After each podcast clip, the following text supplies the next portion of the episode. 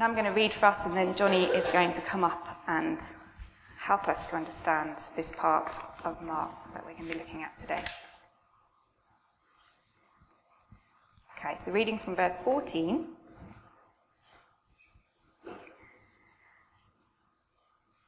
When they came to the other disciples, they saw a large crowd around them and the teachers of the law arguing with them.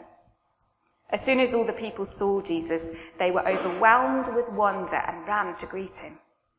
What are you arguing with them about? he asked. A man in the crowd answered, Teacher, I brought you my son, who is possessed by a spirit that has robbed him of speech. Whenever it seizes him, it throws him to the ground. He foams at the mouth, gnashes his teeth, and becomes rigid. I asked your disciples to drive the spirit, but they could not. You unbelieving generation, Jesus replied, How long shall I stay with you? How long shall I put up with you? Bring the boy to me. So they brought him. When the spirit saw Jesus, it immediately threw the boy into a convulsion. He fell to the ground and rolled around, foaming at the mouth. Jesus asked the boy's father, How long has he been like this? From childhood, he answered. It has often thrown him into the fire or water to kill him. But if you can do anything, take pity on us and help us. If you can, said Jesus, everything is possible for one who believes. Immediately the boy's father exclaimed, I do believe. Help me overcome my unbelief.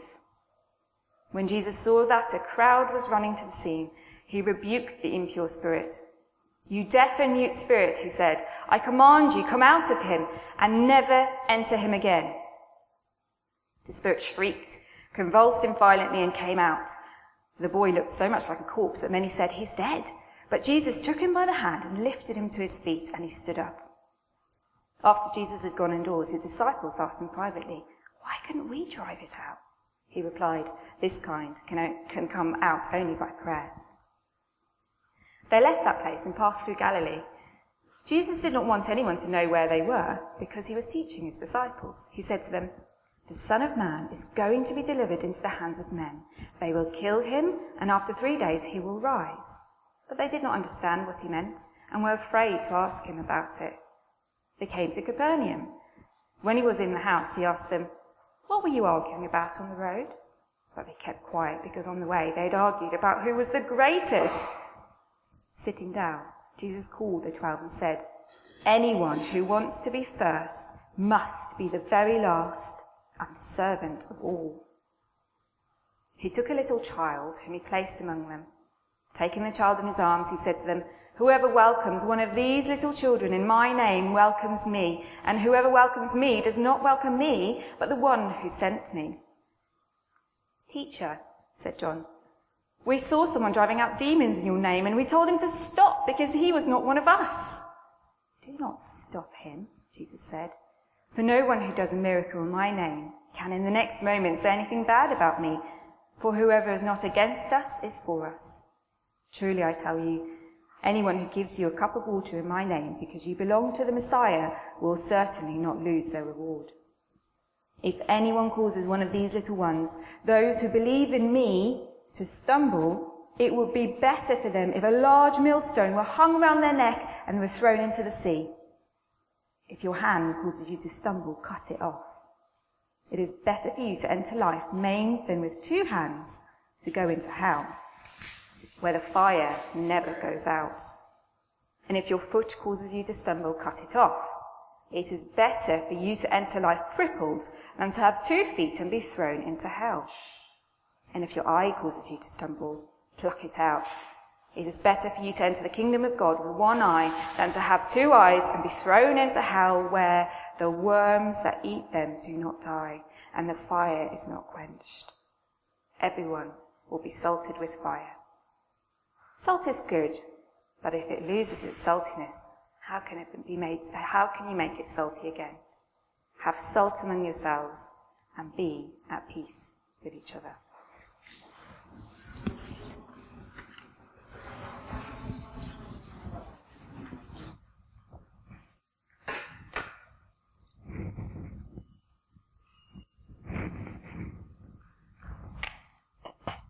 Morning, everyone. if we've not met, my name's uh, Johnny, like quite a few other people here.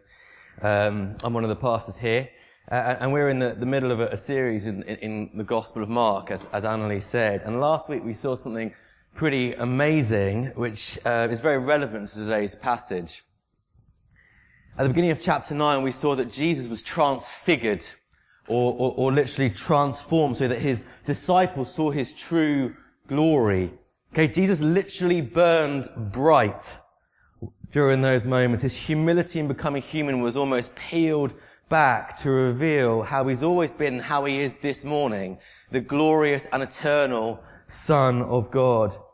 And you remember that a great cloud covered them on that mountainside, and the voice of God the Father was heard through that cloud. And this is what he said, chapter 9 verse 7, if you've still got your Bibles open. He said, this is my son who I love. Listen to him. Listen to Jesus. And Johnny said last week, didn't he, if you were here, that this means listening to all the beautiful, life-transforming things he says to his followers about his grace, about his love, about his future promise to us. And Johnny also said that in these coming chapters, the first of which is here, he's also going to say quite a few things that we're just going to find it really hard to get our heads around, if not impossible to believe. But God is clear. We have to listen to Jesus on these things too.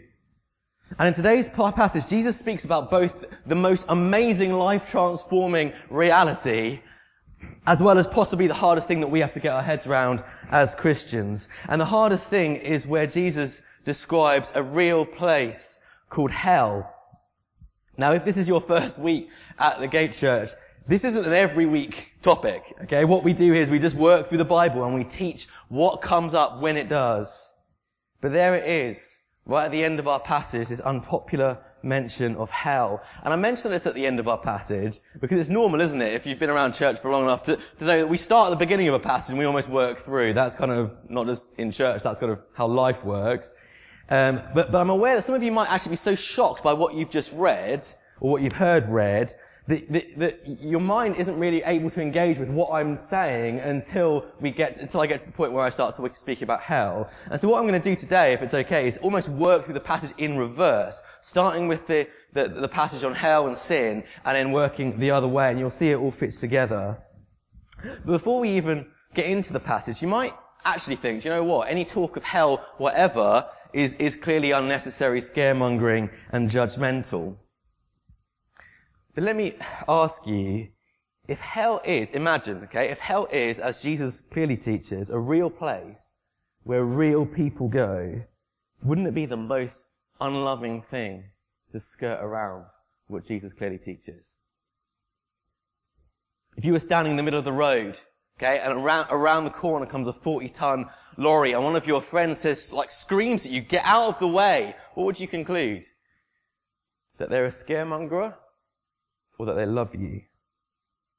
You see, it would be the worst act of evil for me to stand up here and jump over what Jesus so clearly teaches about hell. It's not about what I say, it's about what Jesus says. This is my son who I love. Listen to him. So here's my challenge as we start. Are we ready to listen to what Jesus has to say to us this morning, both about the hardest thing and about the best news that he could have for us as Christians? Because as, as tired or distracted as we might feel, we have to remind ourselves this morning that our response to the Lord Jesus Christ is going to dictate our eternity. I don't say that because I want to scare you. I say that of great love for you. And it's because what it's, it's just what Jesus says. So that's my first question. Are you listening to Jesus? But my next question is this. Well, my next question is, does this work? Yes, it does. And my question after that is, what is hell? And who goes there? So let's jump into the passage. Have it open if you can. Um, the, some of the readings will be on the screen, not all of them. Verse 42 and 43. If anyone causes one of these little ones, those who believe in me to stumble, it would be better for them if a large millstone were hung around their neck and they were thrown into the sea. If your hand causes you to stumble, cut it off. It's better for you to enter life maimed than with two hands to go into hell where the fire never goes out. Okay, that word, that word stumble there, that could equally, as some of our Bibles do, to be translated as sin. Okay? So, same, same word. So what Jesus is saying is that it's better to drown ourselves than cause someone who believes in Jesus to sin. Okay? Or, or personally speaking, if your hand or foot, verse 45, or, or, or, or eye, verse 47, causes you to sin, cut it off. Gouge it out. Okay? Now Jesus, of course, is, isn't talking literally here. Okay? He's using a metaphor to communicate something that's true. Okay? To communicate the point, and it's this, that sin is so serious that it leads to hell. And what it means to be a sinner is to be the God of your own life. It's to have rejected the God who made you, the one we just read about there, the God who, who, who loved you, who flung stars into space and created the heat of the sun and the atoms which make up the world and who gave us the gift of air in our lungs and the taste of chocolate and the pleasure of friendship. This God who is worthy of our whole hearts, of our praise and of our love. This God who deserves to be on the throne of all of our lives. He is good and just, but sin is to reject him and his loving rule and place ourselves on the throne of our lives instead. It sounds like some kind of grand decision that we either have to, to make or, or not, but actually it plays out in 101 everyday decisions across our life. You know, when my fellow human being cuts me up in the car and I let out a tirade of abuse, you know, I reveal who my God is and how I think others should revere me. Or as I say that harsh word about someone else, or as I choose to spend my time and my money on myself, or as I choose to click on that website, or as I decide what I, or what I should believe and what I shouldn't believe, or what I'm gonna do and what I'm not gonna do, who is the lawmaker in my life? Who is the authority in my life if it isn't me? Exchanging God's law exchanging God's authority for my own. If you or I look back over the last week or even the last 24 hours, the last hour in my case, who is at the center of our world? Our thoughts, our anxieties, our fears. It's us, isn't it? People who were created to live for God's glory. We've just read that. This glory, the Bible says, which we've exchanged for our own. We see a really clear example of, of sin at work in the disciples um, in, in our passage. Have a look at verse 33 or 34. It's going to be on the screen as well. They came to Capernaum as the disciples. We're doing this in reverse, so we can't see the chronology here, but they came to Capernaum, and when Jesus was in the house, he asked them, what were you arguing about on the road? They kept quiet, right? Obviously, because on the way, they'd argued about who was the greatest. That, it goes without saying, they weren't making a case for, hey, God's the greatest. No, no, he's not. Yeah, he is. No, he's not. They're arguing for themselves. And while we might not do this in such a clear way, this is exactly what we're doing when we get bitter at other people. When we get jealous, when we get angry, when we get pleased, when things don't quite work out for others. Or when we look at our lives and we think, do you know what? They're doing pretty well here compared to you. When we look down on other people for whatever reason. We're having an internal dialogue, an internal argument about who is the greatest and we're convincing ourselves that it's us when it's not. God is the greatest. And this is sin. And Jesus says it, doesn't he? Sin sends people to hell. Sin isn't some little character flaw. Yes, Jesus used metaphors of drowning and cutting off body parts, but this is to illustrate the truth of what he's saying, which is this, that sin really couldn't be any more serious.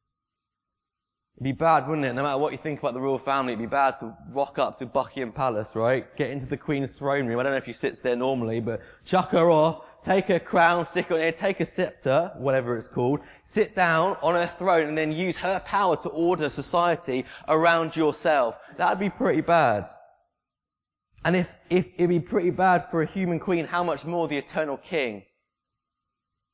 Whose glory last week we couldn't even look at for its moral purity and beauty.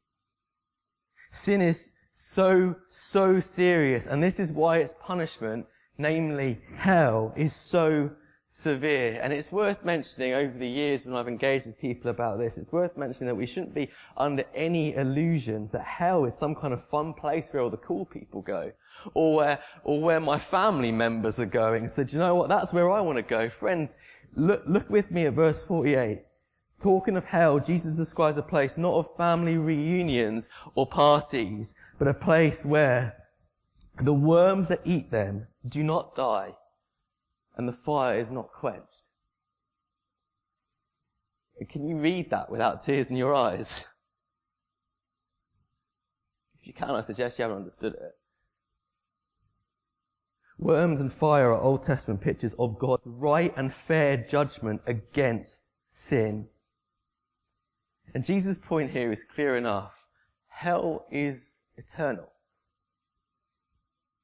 It never ends. And maybe you think the price tag on sin, this punishment, just sounds way too harsh.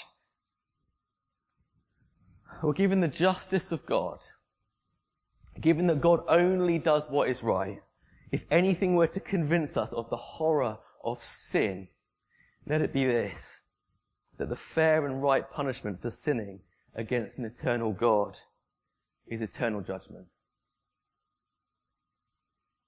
Well, brothers and sisters, if I could just make one final point, which is absolutely essential, because you might be sat there thinking, you know, I can palate this because he's not talking about me. He's talking about someone else. You know, whether we've been around church or not, we kind of convince us, you know, I'm, a, I'm alright. I'm a good person. I'm, I'm doing okay. Well, this Jesus who, who God commands us to listen to, unsurprisingly says exactly the same as the rest of all of the Bible. And it's this, that all of us, by nature and by choice, are sinners. Jesus just assumes the universal sinfulness of human beings. He says stuff like, you who are evil, like, you who are sinful, just like throwaway comment, you who are sinful, if you can give good gifts, how much more your heavenly Father? Just assumes it. You know, the Bible's teaching about sin is summed up in these famous verses where the apostle Paul says, there is no one righteous, not even one. There's no one who understands. There's no one who seeks God. All have turned away. All have together become worthless. There is no one who does good. Not even one. Again, knowing where sin leads to, can you read that without tears? God says, this is my son. Listen to him. Friends, there's an extent to which we do well to just sit and listen to Jesus trustingly like a child listens to his parents. But let me appeal to you in, a slightly different way. You know, we as Christians, we talk quite a lot, don't we, about being saved. But if hell isn't real and if everyone goes to heaven, what are we being saved from? The answer, of course, is that we're being saved from God's judgment against our sin. Or what about this one? If hell doesn't exist and everyone goes to heaven, where does that leave our mission as a church and your place in it. It just won't make sense. What would be the point if everyone, or at least all the good people, by which standard who knows, are, of co- are on course for heaven? But no, because hell is a real place where real people go. Our mission is urgent to tell people about Jesus. Jesus says in verse 49 there, everyone will be salted with fire. You're like, what's that about? Salt and, salt and fire are, are metaphors to, for refinement, aren't they? They refine, they cleanse impurity. They cleanse dirt, if you like. And Jesus is saying everyone's sin is going to be dealt with. No sin's going to go left unpunished. Everyone's sin is going to be dealt with no matter who they are. And so if sin leads to hell, and if we're all sinners, and if hell therefore is where we're all headed, then imagine, imagine there was some kind of divine intervention to cleanse us from our sin, not later, but now. Some way to not enter the hell that we deserve, but to enter instead the kingdom of God, where we'll feast on God's glorious delights for eternity. Well, as sinners, you'd be right in thinking, do you know what? That's impossible. But imagine it were real. Wouldn't we snap out of our distracted lives of fretting about trivial stuff that prevent us from poring over the Bible to see if this gracious offer of God is really true? And if we found God's offer of radical grace to be absolutely true, wouldn't we snatch this gift out of his hand? Wouldn't we refuse to leave this building until we could be absolutely 100% sure that we were going to heaven instead of hell? Wouldn't it change everything? Well, brothers and sisters, let's praise our God that his righteous and fair anger against us is matched and outstripped only by his vast love and grace for us. That he has made a way for us to be purified from sin so that we can this very morning be 100% assured of entering his eternal quest, uh, kingdom, no matter who you are. That's our second question.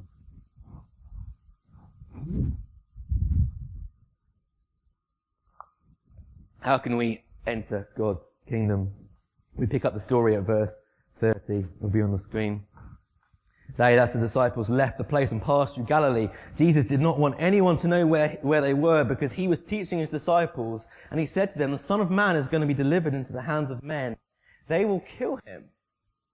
And after three days, he will rise. Jesus is saying, listen guys, I'm going to the cross where I'm going to be killed. And while that sounds like bad news for us, in our situation, that literally could not be better news. Just as we have to listen to Jesus teaching about hell, we have to listen to him when he delivers the best news possible. And the cross is the best news possible. Because Jesus says later on, there's a chapter, sorry, it's probably you, Johnny, who's preaching on this, but a chapter on, Jesus says, the Son of Man did not come to be served, but to serve and give his life as a ransom for many. That Jesus' death on the cross was a ransom. This is language from the slave market, not rightly so, not very common in our society. At least, yeah, we'll talk about that another time. But a slave's ransom was an amount of money paid to set that slave free, was the price tag on their head. And you see what Jesus is saying? You know, we've spoken about hell being the price tag for sin. And because God is a fair judge, the price for that sin has to and will be paid. But look at what Jesus is saying. I came to die in order to be their ransom, in order to pay the price for their freedom. I mean, you might have heard this a million times, but have you heard it? Are you listening to the one who God says, listen to him? Are your hearts amazed by this Jesus? God the Son loved us so much who continually sin against him that he died on the cross to set us free from the hell that our sin deserves.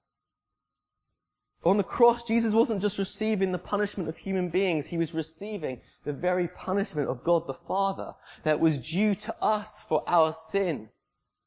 Isaiah 53, famous verses written hundreds of years before Jesus came into the world, said this, yeah, it was the Lord's will to crush him, that's Jesus, and cause him to suffer. We all like sheep have gone astray, each one of us have turned to our own way, and the Lord has laid on him the iniquities or sins of us all. Brothers and sisters, on the cross, Jesus received the eternal punishment of hell that we deserved in our place. So there's no more punishment for sins. If we are in Jesus Christ, Romans 8 1, famous verse, there is now no condemnation for those who are in Christ Jesus. This is the good news of the gospel.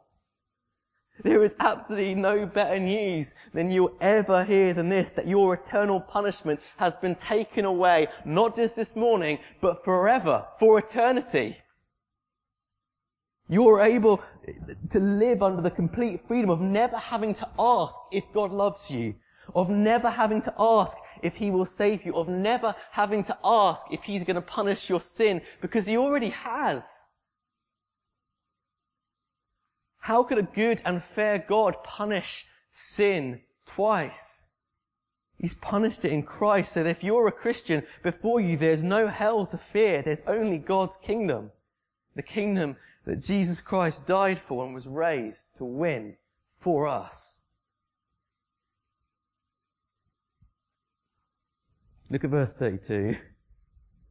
They, again the disciples, didn't understand what he meant and were afraid to ask him about it. Well, it's patently obvious they didn't understand what he meant because it was directly after this they begin arguing about who's the greatest. So Jesus is saying, hey, listen guys, I'm going to the cross. I'm going to die for your sin, which convinces you that you're the greatest.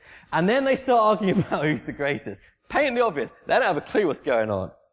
Okay? But perhaps you feel a little bit like them. You don't really feel like you fully understand this. Well, remember that the part of Mark that we're in at the moment is all about how Jesus slowly opens the eyes of his blind disciples and in turn us to see who he is and what it means to follow him. The disciples still believe Jesus is going to establish his kingdom by some great display of strength to take down the Romans or whatever it is, not by dying a humiliating death on the cross as he's just predicted. That's why they're arguing about who's the greatest, because they still think, you know what, it's about proving myself.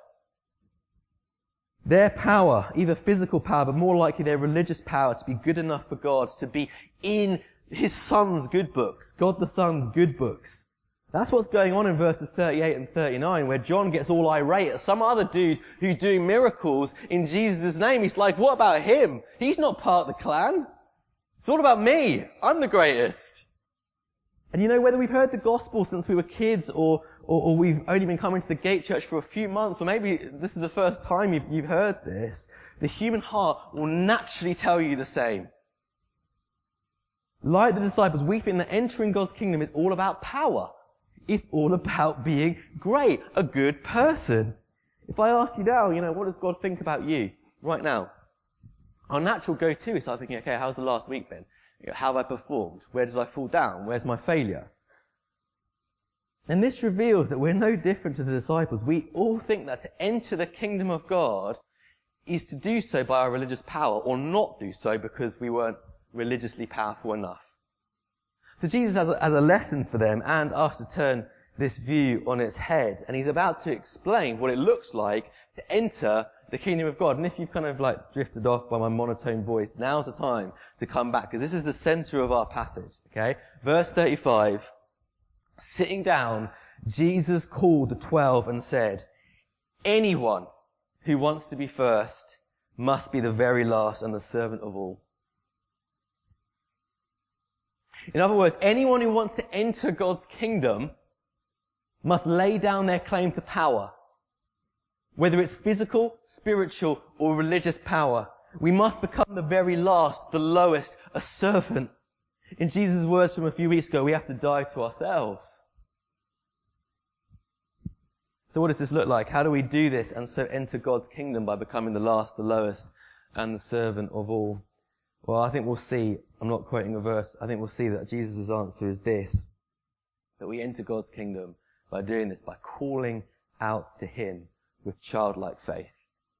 We enter God's kingdom by calling out to Him by childlike, with childlike faith. You see, it's impossible to call out to Jesus so long as we, like the disciples, think we're great, think we're good people.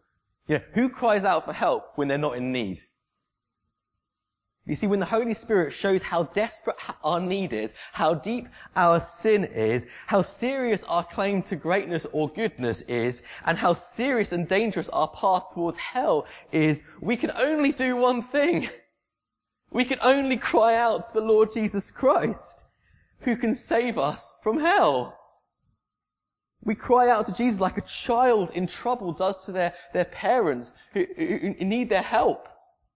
This is childlike faith. And this is, this, you know, Jesus is clear. We can only enter the kingdom of God like this.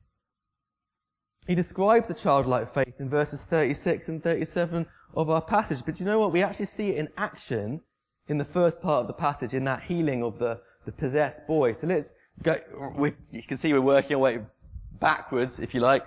Um, go back to chapter 9 verse 17, beginning of our passage. It says this, a man in the crowd answered, Teacher, I brought you my son who's possessed by a spirit that's robbed him of speech. Whenever it seizes him, it throws him to the ground. He foams at the mouth, gnashes his teeth, and becomes rigid. I asked your disciples to drive out the spirit, but they couldn't. Okay, so here a boy is possessed by, uh, some commentators talk about epilepsy here. Um, we could talk about that afterwards if you want, but actually Matthew, Mark, Luke are all very clear. This is a spirit that is possessing this child, and it's a harmful spirit. And we pick up the story from verse um, 21. Jesus asked the boy's father, how long has he been like this? From childhood, the father answered. It has often thrown him into the fire or water to kill him. Now don't miss the link here. Just as the boy is bound by the presence of a spirit, so too are we bound by the presence of sin. Just as this spirit has tried to kill the boy in the fire, sin will also lead us to the place where the fire is never quenched. The big question is how will this boy, and by extension, how will we be saved? And of course, you know the answer. I've already given it. By childlike faith in Jesus. Look at the end of verse 22. The Father says, But if you, Jesus, can do anything, take pity on us and help us. Take pity on us. Humble, isn't it? Childlike faith in Jesus. This man has become the least and the lowest. A far cry from Jesus' disciples claiming to be the greatest between themselves. And look how Jesus responds to this man's faith. Verse 23. If you can, said Jesus, everything is possible for one who believes. Eternal healing, eternal freedom in God's kingdom, you name it. Everything is possible for who? The one who displays great power. The one who can convince God that they're good enough. No, the one who calls out in childlike faith in Jesus' ability to save us. And the man responds with perhaps the clearest expression of faith in Christ any Christian will have this experience. He says, immediately the, the boy's father exclaims, Lord, I do believe. Help me overcome my unbelief. Lord, I know you can do this for me. Lord, I know you can save me. Have mercy on me. And so with childlike faith, this man has become the last, the lowest, and the servant of all. And in so doing, verse 25, Jesus heals the boy. And what is true of this boy out of physical and spiritual healing is true of us and our eternal healing. Entering God's kingdom is seen in this little interchange. Take pity on me, Jesus, and help me. Lord, I know you saved me from hell by faith alone. I believe, Lord, help my unbelief. Childlike faith in Jesus. So it's taken quite a while to get here, but the obvious question is, have you entered God's kingdom? Have you called on Christ to take away your sin by his death on the cross? Have you given up your claim to greatness or to being a, a good person by becoming the last, the servant of all in this way? If not, what, why not today? God has flung the gates of his kingdom open against which the gates of hell will not prevail. Have you entered by calling out to Christ? Listen to Jesus. If you snatch this gracious offer of eternal life out of his hands, you are saved. You have no hell to fear. You have only the glorious expectation of entering God's kingdom, of the feast, of forever friendship with the Lord, of full forgiveness, of loving embrace and a fatherly smile. We've become citizens of this future kingdom and we're on our way there. 100%. But while our future is certain, remember that in these chapters of Mark, Jesus is teaching his disciples about what following him looks like, to, what following towards that kingdom looks like, i.e. what does it look like now? So that's what we're going to close with. Our final question is, how do we follow Jesus towards his kingdom now? What does that look like? Because we're on a completely new path now as Christians. Okay? We were once on a path claiming our own greatness, weren't we? That's what we've seen. I'm a good person. Whether loudly, like the disciples, or quietly in our own hearts, we were on that path that led to hell. But we've been humbled. We have fallen at Jesus' feet like the father of the possessed boy, and in this way we've become the last, the lowest, and the servant of all. And now we're followers of Jesus. So what does it mean to follow him towards that kingdom that he has won for us? And you might be disappointed by this, but the answer is we follow him toward his kingdom in exactly the same way as we enter his kingdom. Exactly the same. By increasingly laying down our claim to greatness in verse 35, by becoming the last, the lowest, the servant of all. This means a whole new direction for your life. It's the, the complete opposite direction of where you were, you were headed. You know, the world we live in and our own hearts tell us this is all about us. It's all about me. You know, we see it everywhere in our world and our society. Take, take career, for example. Career is a good God-given thing which is used to, to, to help human flourishing and to be a blessing toward the world. But actually, at least in my experience, career is used to say, do you know what? Where do you want to get? What do you want to be? And we'll, we'll, we'll let you do that. At least that's been my experience in my workplace. Or what about social media? A good thing that we can connect with people who we're not geographically close to, to, to build relationships with and, and grow in relationships. But actually, my, when I look at social media, I just see, do you know what? These are people trying to build their own kingdoms, trying to convince others, do you know what? I'm the greatest. I'm not saying that's everyone. I'm just saying that's what I see when I look at it. Or what about our, our, time, money, possessions? We see them naturally as resources to pour into our own lives, our own well-being, our own happiness, rather than resources to pour into others and to serve God's kingdom by. You see, on our previous path, this is normal. This is just, you know, part of the course. Life revolved around us, but not, not so following Jesus, the one who died for us.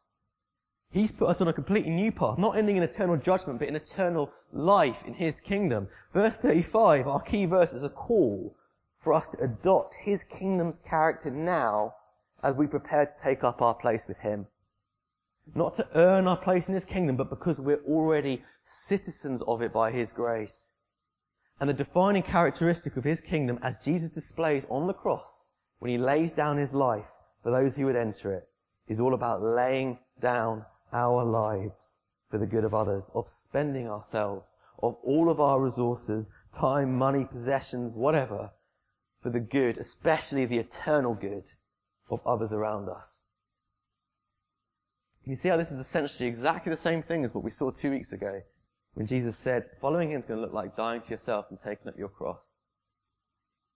But let's be careful, because if you're sat there fearful, discouraged, thinking, do you know what, my life just isn't this other person centered, Jesus has very, very good news because coming full circle, back to verse 43, you know, where Jesus talks about, you know, if your hand causes you to stumble, cut it off. If your eye causes you to sin, gouge it out. Who is Jesus talking to there?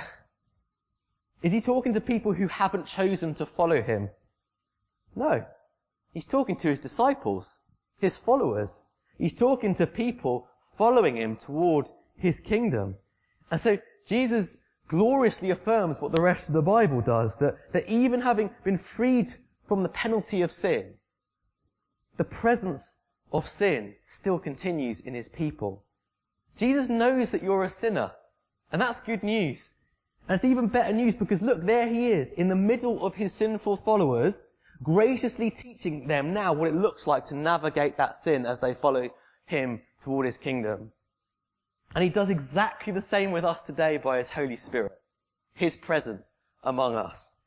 And so our question again, how do we as sinners follow Jesus towards his kingdom? How do we become the last and the servant of all? Well, empowered by the Holy Spirit, Jesus' presence amongst us, we lay down our claim of greatness. We lay down our decision to call the shots for my life and we take aim at the sin that is still in us. Not to enter God's kingdom, but because we're already citizens of it. Listen, we take this really seriously at the Gate Church. Some of you might be really put out by this, but we take it really seriously because Jesus does. One of our aspirations, I don't know, is it one? Yeah. There, live authentically. Okay, this is one of our, our, our aspirations is to live authentically. Nobody likes hypocrisy. Been like plaguing the church for thousands of years. No one likes hypocrisy. We want to live authentically. And by that we mean as citizens of God's kingdom, we want to be getting ready to take up that citizenship by showing who and whose rule we now belong to. That's why we take sin so seriously. Because Jesus clearly does. So if you're a Christian today, be encouraged that you are headed towards God's eternal kingdom 100%. But here's a challenging question that Jesus asks us. Where is there sin in your life? Where is there sin in your life? There may be something so big that's overshadowing all else in your walk with Jesus. I don't know, this time of year you're cheating on your tax return. You know, you're, you're, you're a compulsive liar. You're addicted to pornography. You keep ending up in your boyfriend or girlfriend's bed. You're, you're always aggressive with your spouse. Jesus says, as someone whose price for sin I have paid in full, take aim at that sin. Fight hard for holiness. Cut it off. Gouge it out. Or sin might be something that, you know what, you're so used to now. It's such a part of your life. You're, you're kind of caught up in what the so-called respectable sins. No, you're not doing any of those things that I've just mentioned, but your life shows general discontentment. You're grumpy. You're greedy. You're slow to listen to others. You're lazy to pursue others in your community group. You're slow to commit to church. You're not, you just generally don't put others before yourself. You're just a little bit selfish. I mean, who does that not comprise here? Who, who can say that's not me? I can't. And Jesus says when you see it, when the Holy Spirit shows you that that sin, as citizens of His kingdom, don't accommodate it, take aim at it. This is to become the lowest and the servant of all. Do you see why? Because to take myself off the throne of my life and to have God rule over me as He so deserves, that is for me to put myself low instead of where I was. I'm His servant now. Friends, of course, this isn't like, go, do it. This is a lifelong process. This is what all of us are called to over the course of our lives. I'd love to spend another 40 minutes looking at how to do that, but as the Holy Spirit, I'm sure, has brought to your mind something, some area of your life where you feel defeated, or like where you just, you're just no longer in the fight against that anymore. Let me give you one easy practical step to take. One thing not to do and one thing to do. The thing not to do is don't remain quiet about it. Don't say, do you know what? Uh, yeah, I'll think about that. I'll, I'll, I'll fight, I'll fight that kind of on my own this next, next week. Don't do that. What you should do is you should speak to your community group leader. Speak to someone. Speak to us as, as your pastors. Speak to a trusted friend at a church, or if you're not used to coming to church, speak to a Christian that you know. The apostle James says this to a church, confess your sins to each other and pray for each other. Why? So that you may be healed. Friends, fighting sin and growing in grace as Christians is a community project. As a church, we're here to live authentic lives together, to fight sin together, to follow Jesus together. And before we were saved, we had to hide our sin, trying to convince others, you know what, I'm alright, I'm a good person. But now, because Jesus this morning assures all who come to Him that they are saved, and we're saying, yep, count me in that, I'm expected to be saying, I'm a sinner, I need people's help. I've been outed, if you like. I don't need to be, feel shame of taking my sin to other people, saying, I need help here. We can fight sin now in the full freedom and enjoyment of knowing that that sin has been paid for by Jesus on the cross. And so Jesus recruits us to the battle. But he's already won the war. The outcome is secure for you. So we're free to die to ourselves, to become the last, the lowest, and the servant of all. We're free to use our lives in the service of God and of others. We're free to cut off any sinful part of our lives that would stand in the way of that. I think we're just going to have some time now just to, to sit and just to think for, for, for, for a minute or so. What has the Holy Spirit brought to your mind? What do you, perhaps it's thinking about Jesus for the first time. Perhaps you think, do you know what? I need to take aim at that. We're just going to have a, a minute or so and then, and then Callum's going to come up, um, and, uh, and, and play and we'll stand and join him and sing. But before that, shall I pray?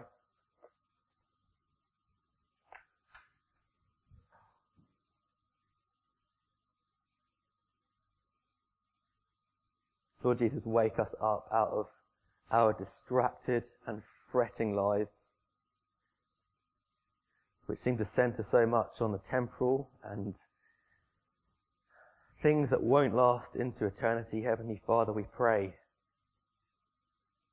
that you would shock us with the reality of our sin and our situation before you, but that we wouldn't stay there, that we would see Christ everything he's done for us by dying for that sin on the cross to, to set us free forever so we'd be with you forever. Heavenly Father, we pray as your followers, as a church, that we would fight sin in our own lives and help one another to do that better so we live authentically kingdom-centered, gospel-centered, Jesus-centered lives with ourselves as the least, the lowest and the servants of all. And we pray that for your great glory. Amen.